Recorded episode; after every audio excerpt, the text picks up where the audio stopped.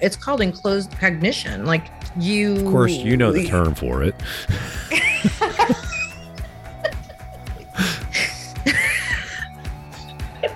we teach it. Yeah, yeah. um well the brain the brain knows that you're wearing yoga pants. And so it, it just performs Right. differently. And God bless whoever invented yoga pants, but this may not be the place for them.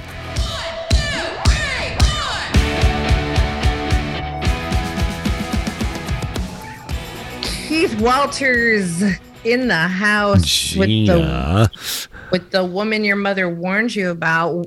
What's good to see you. it's great to see you too. You look just like all professional there. Nice Hmm. studio, Yeah. great it's color. cool. Hair just looks like beautiful.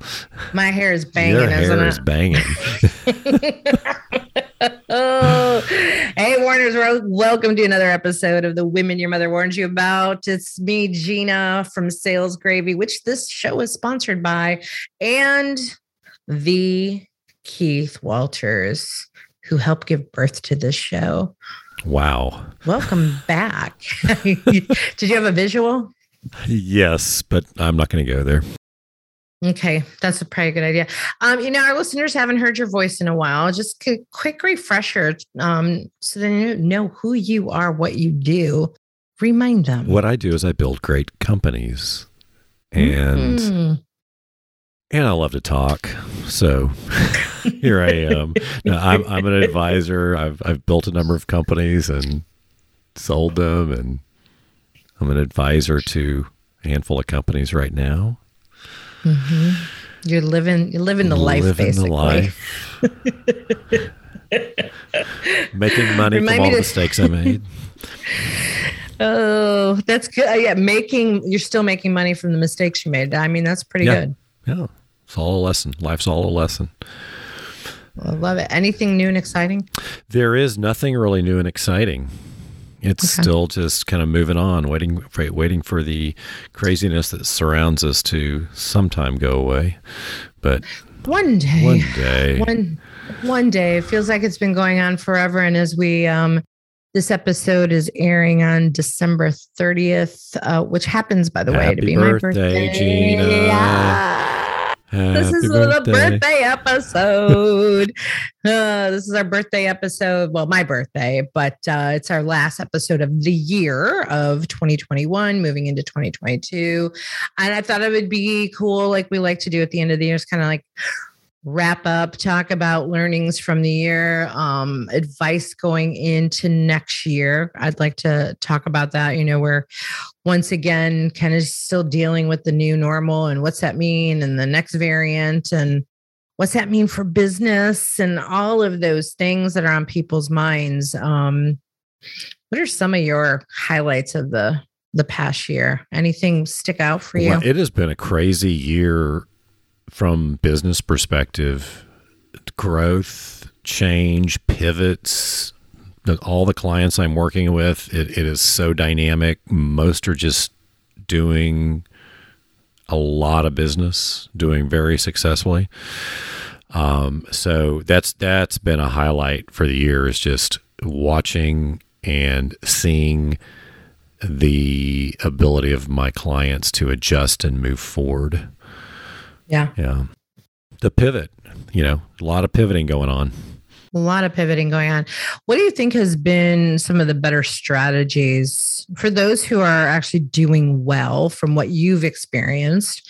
What are some of the things that they've done to help them do well in a new normal? One is shorten their planning cycle because Ooh. instead of instead of being able to do a plan for a year, yeah, who knows what a year from now is, and and things are starting to to slow down a little bit, but shortening the planning cycle, especially going into 2021.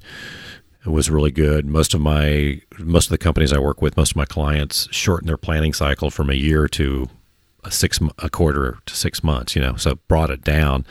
You know, you want to plan as far as you can see or have a sense of where you're going to go, and when things are so dynamic, um, you know, that's that's that's been one of the keys.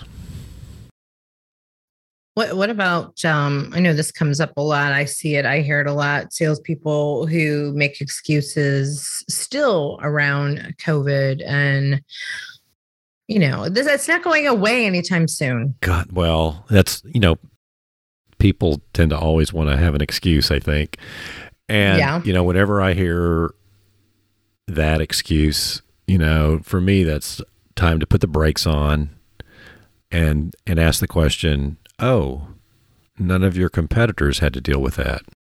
Oh, no one else has to deal with that. No, Mhm. that's the playing field. Get used to it. Yeah. And there are companies who are just do, going gangbusters in this, not all related to, you know, COVID itself.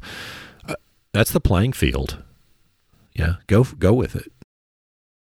So the company's not related to COVID type products and services that are doing well. Besides um, shortening planning cycles, what else do you think that they're they're doing that's going that's helping them? Well, you know, a lot of those companies are stronger in culture, so they're they're finding it's a little bit easier to retain talent. You know, talent Mm. the talent market is is a burden and is going to be a massive burden going into 2022. Um, so the the companies who are already strong culturally um, are ha- are having a better time at it with that. Everybody's having a tough time. Companies who are recognizing, oh, wow, we're losing employees. Now we need to improve our culture. Mm, it's a little late. so that that's another key one, and you know that's a soapbox for me anyway. So Yeah. Well, it's you and I've always been on that same page that it is it it is about culture and you know you can you can retain employees to a certain extent um if they can find a better culture they're going to jump. Right. Yeah. Yeah. You know, doing doing those sorts of things and and always looking about you know when when some problem arises, you know, ask the question, what opportunity is going to come out of this problem? How do we pivot around the problem and make new opportunity around it? And you know, that's that's I think that's huge because you know, product life cycle changing, what's working changing, technology change, you know, all these things are being driven through some of the problems that are coming up. Take advantage of it. Mm-hmm. So what would you recommend like how do we get companies and leaders into this mindset of of preparing for new opportunities? Uh, I think I think part of it's a constant question, maybe ask at the leadership team level of, are we seeing any fresh opportunities? Are you know are are we what what? And and I think you actually probably want to lead that with what problems do we see? You know, long term long term always been planning tool is the SWOT matrix: strengths, weaknesses, opportunities, and threats. And the Mhm. strengths and weaknesses are the internals, and the opportunities and threats are the externals. And for years and years, the opportunities and threats were almost always the same list, yeah. right? And and you know, new regulation, you know, so, you know, st- you know, and they're they're valid opportunities and threats. But over the last two years, the opportunities and threats is changing more frequently than the strengths and weaknesses. it's it's it's a complete reversal and so it's like looking at that SWOT and focusing on that opportunity threat opportunity threat on a constant basis with the recognition that threats become opportunities Yeah. Yeah. And you really can't do any of that if your culture's not great. yeah people have to be you have to be able to be transparent say oh we suck at this or this is going to cause us to Yeah. suck Well, I mean, you have to be willing to look at it, Mhm. right? If if you if your culture is not in that place, um, and your attitude is we don't need to look at this, right that's where it bites you in the ass. yeah. Yeah, and the other thing is I think I think companies are getting to see a different aspect of their people during this past year or so, which is which is always good. It's always good to get different lenses on who your people are, what their strengths and weaknesses are, how they make judgments. You know, it's funny you should say that. I just got off a um sales conversation with an organization that wants to bring me uh, out to do a, a, keynote presentation for their sales kickoff. And, um, you know, we've been kind of going back and forth on, on some ideas and getting a feel for what their desired outcomes are from that. Um, what, what, what do they want to walk away with from that? And, you know, the virtual selling piece continues to come up. Like it's not going away. Um, you know, even when I got on the call with them, I, I I've already had one call with them. I got elevated to the next level of stakeholders, um, and I've got like two more calls in this in this sales process. And and I knew that going in, but I knew that there are a couple things with this. I knew what I was I knew what I was up against, right? Because I did enough discovery to find out what did I need to know for these stakeholders. So virtual selling, big deal for them. Their people aren't doing it. And uh, they're not they're not turning their cameras on. Right. Right. And I specifically um, did the meeting in my fancy schmancy studio here, right? I've got my office, mm-hmm. which is kind of cool. Um, but I did it in the studio because I wanted them to experience um, a virtual learning. You know, this is what we do for, for training, but we also I also do sales calls from here. Um, it just has a different look and a different feel, a different professionalism to it. And of course, they were like, oohing and eyeing it. Like they loved it. And they're like, oh. And I said, well, you know, you're talking about virtual selling. Um, they're like, we've actually had a keynote already done on that, but our team's not putting it in place. And we really need this to happen going into 2022. And I said, well, that's the leadership issue, yes. number yeah. one. Right. So the first thing, you know, there were there were three of them on this call, and one of them said, Well, they won't turn on their cameras and you know the customers aren't either. And i'm like okay these are two issues here. One leadership. Two set the expectation for the customer right? So this is a simple one. Tell them to turn their cameras on. It's an expectation. It's not going away. You have to create that connection. And then they said well the excuses we get are well you know they're at home and the dog and the kids and the and i'm like and again, this is a leadership issue, then you give them instruction for how to do this. And then you give them instruction on how to pre frame it. Everybody knows that people are working from home. It's not. It's not considered like unprofessional anymore. It's not considered um, weird that the majority of people are working from home. Tell them how to set up their space and then it's it's an expectation that they turn on the camera and they can't use working from home as an excuse. I, I agree. I mean that is a leadership question. Tell them tell them what the space is going to look like. If they need a virtual background get everybody a consistent virtual background. Do a if if you're the sales leader um do a check on what they look like on on camera what, yeah. what what am I expected to wear? What am I expected to look like? What is my background? You know, let's let's you know easy. Let's not do this from the bathroom. Um, you know, let's make sure that the background is professional. I mean, I've I've been in some where people didn't think about their background, and I'm like, oh my god, um, you know. But how is this any different than showing up in person, not wearing shorts and sandals? You know, it, it's it's an it's an expectation. So that's a leadership question. Black yeah. black and white expectations. You don't meet expectations.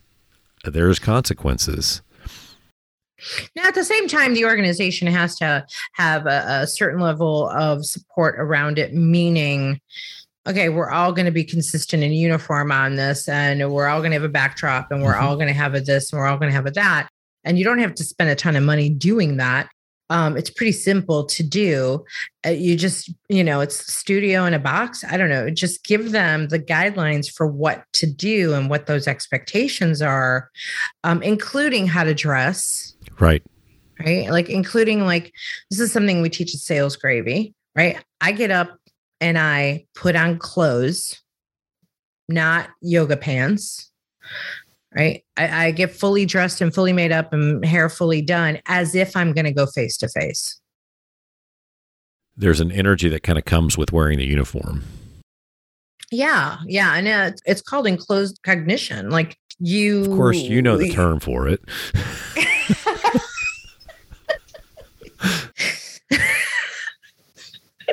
we teach it. Yeah, yeah. um well the brain the brain knows that you're wearing yoga pants and so it, it just performs Right. differently And God bless whoever invented yoga pants, but this may not be the place for them. correct correct i mean yoga pants are great and i'm definitely doing work differently when i'm dressed to go in person Absolutely. And I know that in your studio there, for example, you can operate either standing up or sitting down. And when you're selling, standing up is, in- is I believe, the way to go, even to the point where Yeah. back in person sales teams and companies, it was if you're on the phone with a prospect, you're standing up because you bring Yeah. a different energy to the conversation. You know, so have, and, you know, sales gravy provided a banner for you and, and you know, pro, and, and, you know, your microphone set up, you know, that's, that's not very expensive, you know, so co- companies are going to provide if they're, if, if you are building a virtual sales team, know, there's a few dollars you're going to spend for everybody. Yeah, big deal. Well, yeah. Well, let's talk about that for a second because guess what? These companies now that are are downsizing and not paying for or not paying for space mm-hmm. anymore, right? We get a lot of companies downsizing, getting out of their, their companies now that are completely virtual, getting rid of their office space, and say, I mean, I know of one. A friend of yours in the Dallas area that unloaded a lot of square Mhm. footage, and um, that's a lot of money to save. So, Yeah. take a piece of that and then give everybody the things that they need. Well, and it's going to pay off, and it's going to pay off both for the company and for the salesperson because you making a sales pitch from an environment that looks the way your mini studio looks, which is just right a corner of a room in your house, Yeah, um, right. is is is going to make a difference in the sales process. I wouldn't I wouldn't do a sale. You know, my background is you know kind of like a little bit. Not, this isn't the best background to do a sales from, so I'd do something different. Yeah. So yeah, Yeah. Yeah, and I and I have two different spaces I work. I mean, my office space um, is a nice, cozy space in a sunroom with great lighting, but I also have additional lighting in that space so that um, it has the right look. Uh, but it it makes a difference. You know, the call I I had to one of the calls I did today. Um, I was walking into a situation where how do I put it? There was already going to be some resistance. I knew that there was going to be some resistance to working with me specifically because of my improv background. And so my my coach in that organization, you know, had shared that with me, but she was still a big believer in it. And I said, um, listen, I don't I want I don't want you to talk about my improv background at all.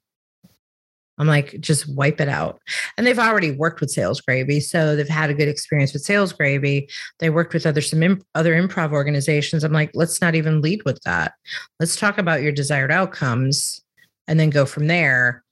I don't want to hide the improv, but I don't I don't want to lead with it, especially if you've had a bad experience from two other companies, which they did. Um, I don't want to. I'm like, let's not. Let's let's talk about these desired outcomes and then let me go from there in how I how I show up with it. So because virtual selling was a topic that was important to them, that's how I pivoted. I'm like, all right, I need to get them on board with me. And so the professionalism of the space is what was able to reignite. absolutely, yeah. And you and and and that and, and I and I said that to him too. I'm like, I want to model this for you because this could be really easy for your team to do. It it is all that all that side of it is a leadership side. Now, getting the customer Mm-hmm. to be face to face on virtual selling, that's kind of more of a sales. That's more of a sales thing. But that that's that's your salesperson creating expectations prior Boom. prior. It's not show up, oh, will you turn your video on. It's when you send the invitation saying, I, I really look forward to seeing you. Um, people often Yeah. people often ask, should I turn my camera on and off, on or off? And we suggest you turn it on. You know, it's let's like set it up. Yeah. I mean, that's what I say every time I confirm a call or set up a call. I'm, I'm like looking forward to seeing you on our Zoom call. Mm-hmm. Yeah. And from a salesperson, I would I would hate to be selling to a blank screen because you you know you can't we're already limited in communication channels since we're not in person. You need every communication yep. channel you can get. Yeah that's uh, and and if their camera's not on i'm like oh i can't see you. Yep that's what i lead with. I, I just i'm like i can't oh is your camera not working? I just did a training to a large group of people the other day where um there must have been 50 people in my session and nobody had their camera on and i was like listen you know my energy. I come in like a wrecking mm-hmm. ball and I'm like all excited and I'm like I really feel like I'm alone here. And if you guys don't turn on your cameras, I'm I feel like nobody's here. And then bing bing bing four cameras out of 50 went on. Four. And then I was like, "Hey, I, I'm like I'm so sorry. Thank you for turning on your cameras and now, you know, I keep picking on you guys because I feel like you're the only ones here. And thank you. But it's like, this isn't that hard, you guys. I'm not even asking you to speak. I just want to see you. Well, uh, and people have the opportunity to remain anonymous and they're going to choose that by default. Yeah. Yeah. Which is, which is, which is interesting. You know, go, talking about going into 2022, this whole new normal that we've been living in 2021 of the blend of on site like in person, virtual. Um it's an interesting thing. What? It's just such an interesting thing to juggle right now, having to go back and forth between the two. It is. It is interesting. I laugh at it from one perspective, which is a number of months ago, I was sitting at a restaurant and listening to the three or four folks at the table behind me talk about, oh, I'm not going back to the office. Not, I'm not going to go back to the office. It's just there's too, it's too dangerous, and I'm not going to go back to the office. And of course, where they're sitting is in a crowded restaurant. Um, You know, people seem to be able to get out to go shopping, to go to restaurants, to go to even to ball games and stuff, but it's too dangerous to go into the office. Um, so you know that that aspect of it is just it kind of it's kind of funny. Another aspect of it and a lot of people disagree with me on this, but long term, longer term, I think employees need to be really careful because when you're in the office, you have a distinct advantage. It's the same advantage in real estate. It's called location, location, location. A virtual team can be hired anywhere. Mm-hmm. One of one yeah. of my clients, we just our uh, the new sales team is in Brazil at a forty percent comp of, of of the compensation cost. Ooh. In an environment where people weren't paid for nine months to sit on their couches, they're they're they need money.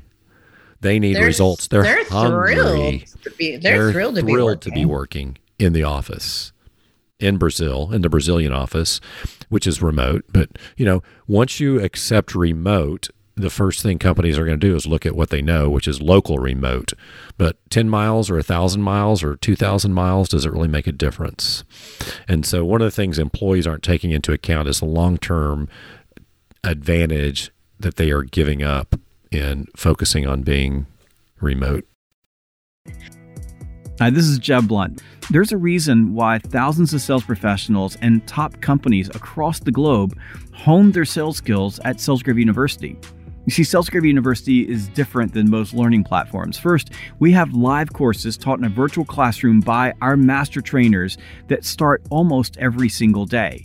And our e learning platform is populated with hundreds of hours of sales training content produced by some of the top sales trainers in the world, including Gina's spontaneous selling course, which is worth checking out. Now, I've got some good news. If you've never taken a course on SalesGravy University, if you're a new user, you can take your very first course for free. That's any course on the platform, absolutely free. Just go to learn.salesgravy.com. That's learn.salesgravy.com or click the e learning tab in the top menu at salesgravy.com. Pick out your course, and when you check out, use coupon code FREE COURSE to get that course for free. That is free course to get your very first course for free. You know, there's always been, you know, a threat uh, for salespeople of lose, you know, less sales jobs because we've got more technology, we've got m- more capability to research, and the differentiator is you the salesperson right? You you can move the needle. You are going to be the in the final stretch um, to close the deal. But you know I, I, I want to talk about this because you brought up the talent market and we continue to struggle with the talent market and i hear this a lot. But to your point it's kind of like back in the days when you could uh, find help in the Philippines for administrative work and get it at a fraction. And is that really what we want to do again? I mean, do in a sales perspective, like, hey, salespeople, wake up. If if you don't want to do it, somebody will because now we have the world to choose from. We don't just have the US to choose from. We'll go or or or your little town that you live in. There are other places we can get people. Yeah. So, you know, if you look at that whole business from a life cycle, it started off with what was called what is called business process outsourcing where you would take big chunks of business, a call center, a help desk, uh, something research department, a specialized group, and you would outsource it offshore. Now it's becoming more specialized position um, offshore. If my CFO is going to be remote, I can find a highly competent CFO in a lot of other places in the world. Mm-hmm if my if I need a controller, if I need a if if I need a special more specialized position, it, that's more about hiring an individual rather than groups. Those individuals are out there all over the world. Yeah, and there, there's a lot. The talent pool is bigger than the U.S. And over a period of time, costs continue in the U.S. to go up. That's the natural move of the market. Why do you think we're struggling with the talent market? Well, I think the biggest struggle, and be careful here because uh, you know I'm I'm on the board of a of a company which is in the labor market and labor labor analysis market, data market, and I'm also a data geek. So, um, the you know the biggest reason we're struggling right now is the shrinking of the workforce. There are a mass exodus of people from the workforce. The biggest cohort of people leaving the workforce is women 50 years old and older. Why? Really good question. The hypothesis is that uh, it's a number of reasons. A, a, number of those women are working um, in auxiliary jobs, if you will, and with the increase in the stock market and the increase in investments, a lot of them don't feel they need to work anymore when they look at their combined with their spouse, their wealth, their their financial situation when combined with their spouse, and so they're choosing to leave the market. A number of them were forced out of the market when um, when non-essential businesses, and don't get me started on that, were shut down, and they're having a harder time getting back into the market because of an ageism um, challenge, which affects men and women both. But uh, it, and I'm not saying it affects women more, but there is there is that impact more or less, but there is that impact, and so it's been really interesting that that is the largest cohort leaving the workforce. Yeah, I didn't expect you to say that. I would have thought it would be women, but younger because they're they're taking care of children and they're homeschooling. That's another sizable cohort, but it's actually not as big. That is so interesting. I'm a woman in my 50s. I still have to work. Clearly, my investments aren't good enough. Yeah, and I think part of this is, um, and, and I haven't seen the data on this, is married versus unmarried. Ooh, yeah. Because I think it's it's I, I, I believe, and hopefully I don't put my foot in my mouth here. Um, I believe it is uh, women fifty and older in what would be a more traditional relationship. Yeah, which which fits that cohort. Yeah, yeah, yeah. I don't um I don't have a sugar daddy, so yeah. Well, do we need to pivot the discussion here then, Gina, of our conversation? no, it's all good. It's all good. How does Gina find a sugar daddy? no, you you love to work. You would work anyway. Uh, I you do. would work anyway. I do. I do love to work. I love what I do, and I would get bored. Well, I mean, I, I take it back. I would find plenty of hobbies. There's I think that I think one other challenge is is that people are leaving in leaving situations where it's a challenge to work. Oh, I've got to wear a mask all day long. Oh, I've got to these restrictions. Oh, I can't do this. Oh, I can't do. You know, that, that's that's part of there's it. that. Yeah, there's that. Uh, I've had. um I've talked to people who are, you know, frustrated with the mandates, and they're trying to get religious exemptions as well. And it's, you know, they're actually quitting jobs because of it. Um, I've seen a lot of that in the military as well. Yeah, it's it's been interesting, and you know, and people are quitting jobs because they can't work remotely. Um, Yeah. there it's it's really uh, an interesting situation, and you know, technology and sales seem to be, you know, the two the two hardest areas to find people in, and I think for different reasons. I think salespeople right now if you're selling, you're doing well, and there's there's it's hard to start new in this kind of environment. For selling, Yes. you mean starting in the environment of what is the new normal? No, starting new, like leaving leaving somewhere and starting in a new position with Okay. a it, it's a little bit harder now because of the uncertainty and difficult new difficulties of oh, prospecting Oh, yeah. and so forth. Yeah. Yeah, I can see that.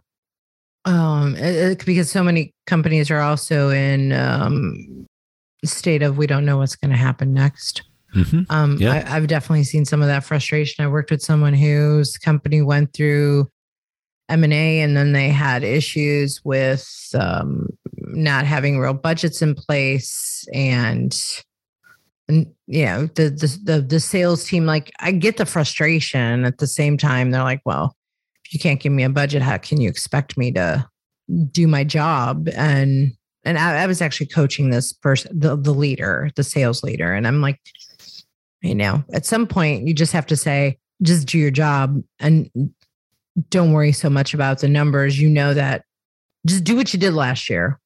Yep. Yeah. Just do what you did last year and go with that until, yeah, it's, it's, it's up to the organization to provide that direction. But if they're not, you have two choices get out or figure it out. So, so let me ask you this. You know, I get a lot of pushback in, from the sales perspective of calling. Calling doesn't work anymore. Picking up the phone and calling doesn't work anymore. Mm, bullshit. Thank you. I, that's the answer. Let, let me write that down. Bullshit.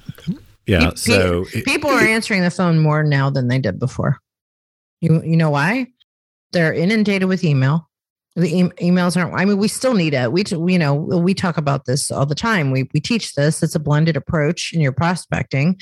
You have to have different touch points.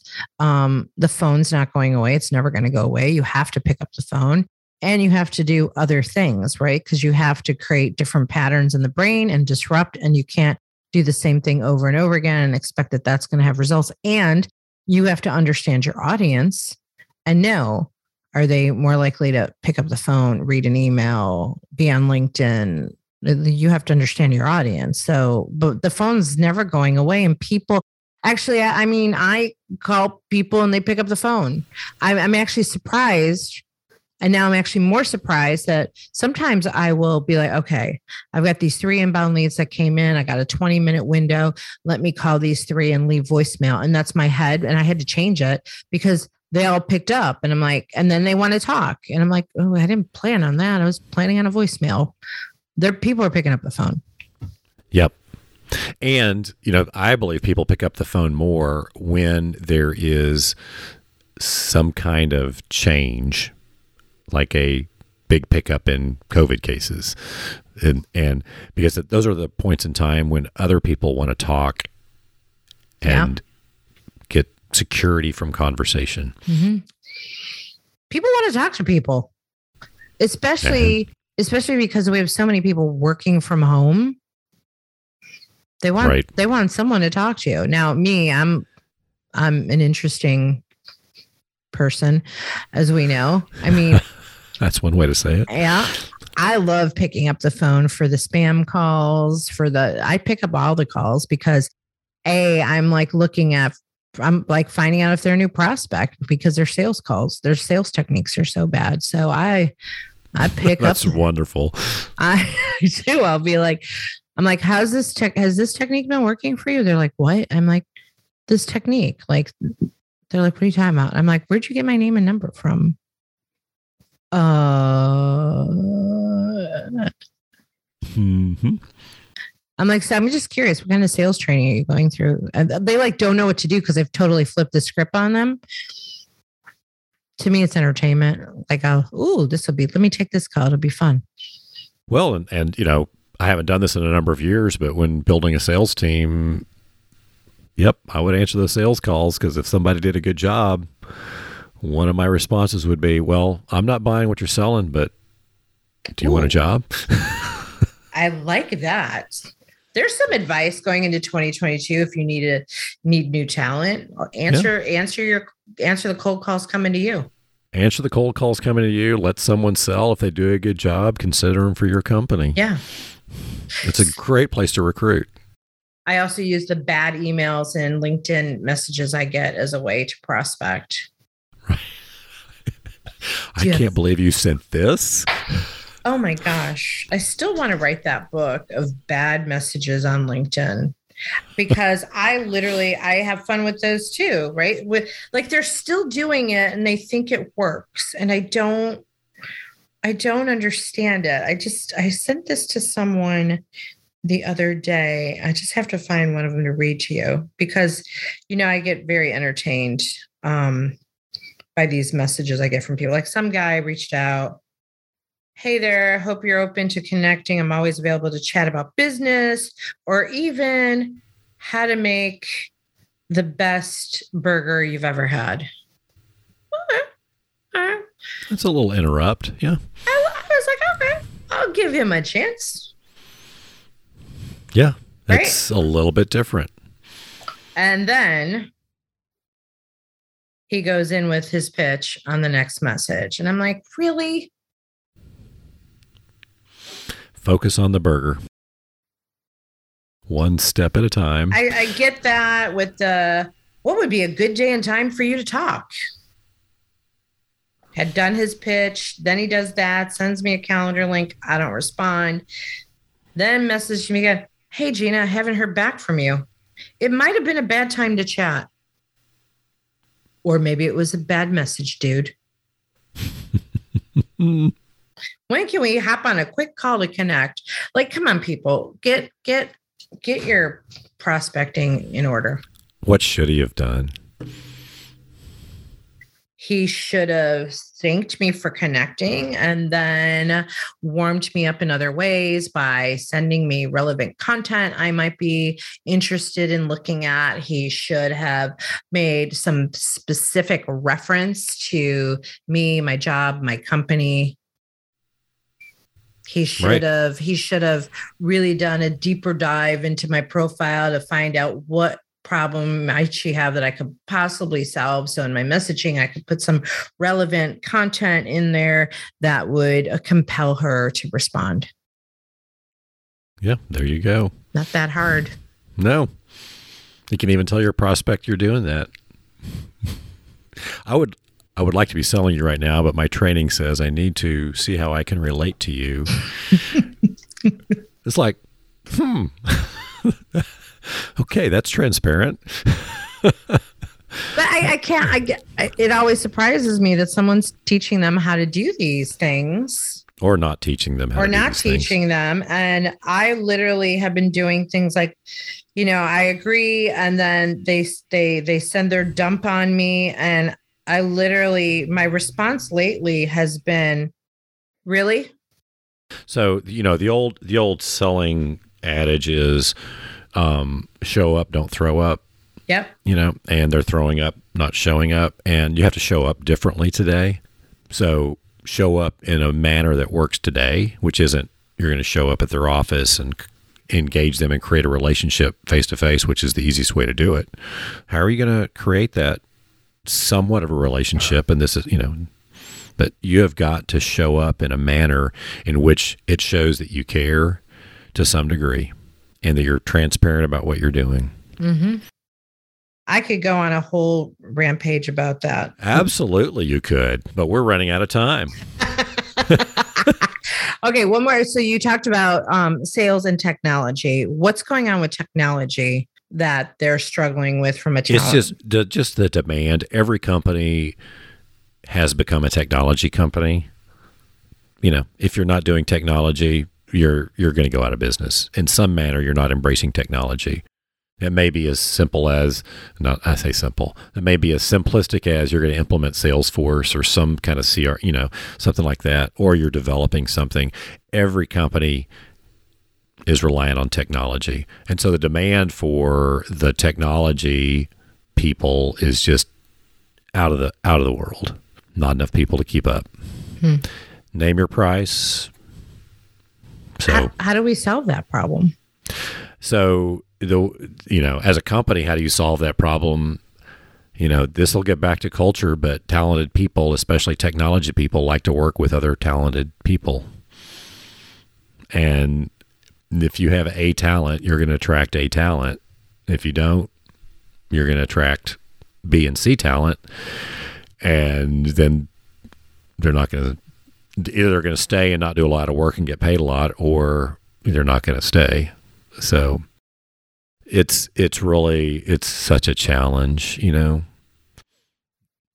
So people people like to work, you know, talent, top talent likes to work with top talent. Yeah, one who yeah, 100%. Yeah. So let, us as we uh, end this show, wrap up this show. Let's go back to this brings us back full circle to culture, right? So, uh, looking at that going into 2022, how what would be some good advice from a culture perspective? Like i know you said like oh i'm going to go fix my culture now. It's definitely not that easy but let's just say they have a really messed up culture. What do they do? Well i think you have to first figure out where is it messed up. Keep in mind that culture always always comes from the top yeah so so the first thing is if you say oh wow we have a messed up culture uh, the next thing you really need to do is, if you're a leader, is go look in the mirror and say, "Wonder what's messed up and why." and then you have to figure out how you address that. But you know, I think I think transparency and communication, and it's been said over and over and over again, and is key as as is the other side, which is setting expectations, black and white expectations and accountability. They're, you know, one of the best books I read this year. I absolutely love it. A lot of people don't agree with it, but it was written by Reed Hastings, who is the founder and CEO of Netflix. Yeah, yeah, yeah, and, yeah. I know where it, you're going. And it is called No Rules Rules. Yeah, it's a great book. It's a great book. And the Netflix culture deck has been a you know a, powerful deck for a number of years. The Netflix culture story is a great story. And you know, one of the things that Netflix really does well, and they talk this is the one of the lead topics in this book is setting context. Mm. And so I think that's one of the key things is you do is set context. You know, um, Jim Collins, who wrote Good to Great, which is another required reading book, you know, talked about something called the hedgehog concept. And and that's about figuring out what you do best. But part of that the first step is does everybody know what your economic drivers are? In other words does everybody know how you make money? And how the company makes money? And what was really interesting i was going through this with one of my clients who has a very small staff and half of her staff did not know how her company made money. Mm-hmm. And this is a this is a good this is a great company. It's growing. It's going to go places. That realization that a large percentage of her staff didn't know how the company actually made money was key, and that's context, which gets you know so just. And I I think it goes a little bit beyond that, I've always been a, a big fan of this. I did this running other companies. It wasn't just about telling the employees how we made money. It was also telling them how we spent money. Absolutely. Because yeah. I they needed to understand the the cost involved with doing business. And I feel like when employees understand that, there's a different buy-in. Absolutely. Absolutely. There is. That gets into actually, you know, the great old book, Great Game of Business. Um, but it's does everybody understand the ins and outs, the yeah. profit and loss, the well, I mean, the profit and loss part of it is a, is a big piece of it. income statement. Yeah. yeah, I think understanding margins. Um, you don't. I mean, I suck at math, but I know how to figure out margins. Mhm. Um, when I'm when I'm pricing things out, right? Like I sell a service, but we have to be able to have the okay. First, tell me what the barom as a salesperson, right? Because we can be, we could be crazy. We're going to go out and sell things, but you got to sell things profitably, right? So just tell me what my number is that I have to be at from a margin perspective. And then I can go from there so I can understand it. But when you don't communicate, I see it happen all the time. It doesn't get communicated. And then the employee gets frustrated. Mhm. And I'm like, did you did you know what you were allowed to price it at? It Yeah. should have it shouldn't matter. The company makes plenty of money. Right? There's that attitude. Right. Right. The attitude of like, so what's wrong? You know, they can they can afford it. Like, no, they really can't. If you understood how the company operated, you would realize that that's why there's this. Right. Yeah. Yeah. But if leadership doesn't communicate it, that's the problem. right. And so, you know, one of the ways to look at this is are you selling off of a price list? And a lot of companies are selling off a price Mhm. list. The question is, why is the price on the price list that price? It's the why. And that goes back to the old Simon Sinek start with why. Yeah. But why is the price on the price list that price? And the salespeople need to understand that. Why is the price on the price list that price? Is that what you said? Right. That's right. Why is the price on the price list that price? Okay, because I want this to be the the episode title. If if you're selling something at ten thousand dollars, why ten thousand? Yeah. You know, why can't we sell it at a thousand? It'll sell easier. Right. Well, first off, you're selling on price, not value, but there Yeah. is a reason Right. That's a good it one. It costs ten thousand dollars. That's a good one. It may be that the owner wants to make so much money, buys a jet, or you understand the real cost of the business and Yeah. see. Yeah. Well, this has al- has always been fascinating to spend time with you talking about all of these things. And it's always so wonderful to see your face, Gina. the beautiful smile, the laugh. Go on. Go on. Go on.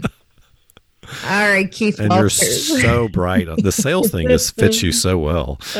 it does, doesn't it? Yeah. yeah. Um, that's a whole nother episode, but we gotta go. So uh once again, happy birthday to me. Just- Happy birthday to you. Thank you. Gina has the best birthday parties when the environment allows it.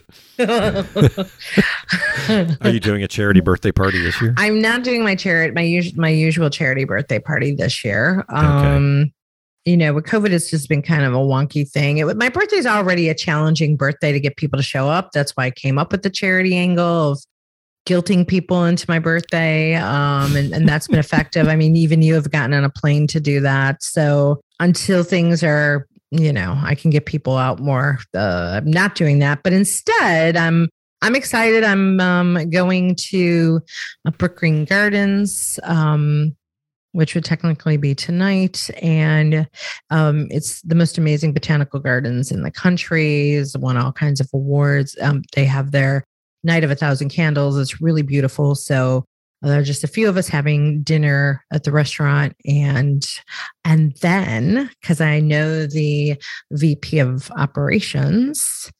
I Mm. will be turning on the Christmas tree. Wow, lighting it up. I'm Gina. lighting up the tree every night. Someone lights up the tree, and tonight it is me. Wow. How fun is that? So, That's fun. so that'll be fun. That'll be fun. So, That's good. so um, let's wrap up this show and You- wrap up this year. Wrap it up. Wrap it up. Thank you, Warners, for listening to this episode of the Women Your Mother warned you about with me, Gina Trimarco, and the amazing Keith Walters, who always has so much knowledge to share. For more information about our show, you know where to go. Go to womenyourmother You can also find us all over social media. And of course, if you want to be a really great salesperson in 2022, you need to go check out salesgravy.university. I've got a new course launching. Oh, I haven't told you about it, Keith, but it's called Creative Selling. Uh, I just launched um, my news course, uh, Selling with Stories, and uh, now we are bringing you creative selling. So, time to get creative. Check it out. Thank you, Sales Gravy, for sponsoring us, and we're out of here. Bye, Keith. Gina. Bye. Bye, Warners. This really will get serious soon. Yeah, don't. It, it doesn't have to. I don't think anybody wants it to be serious.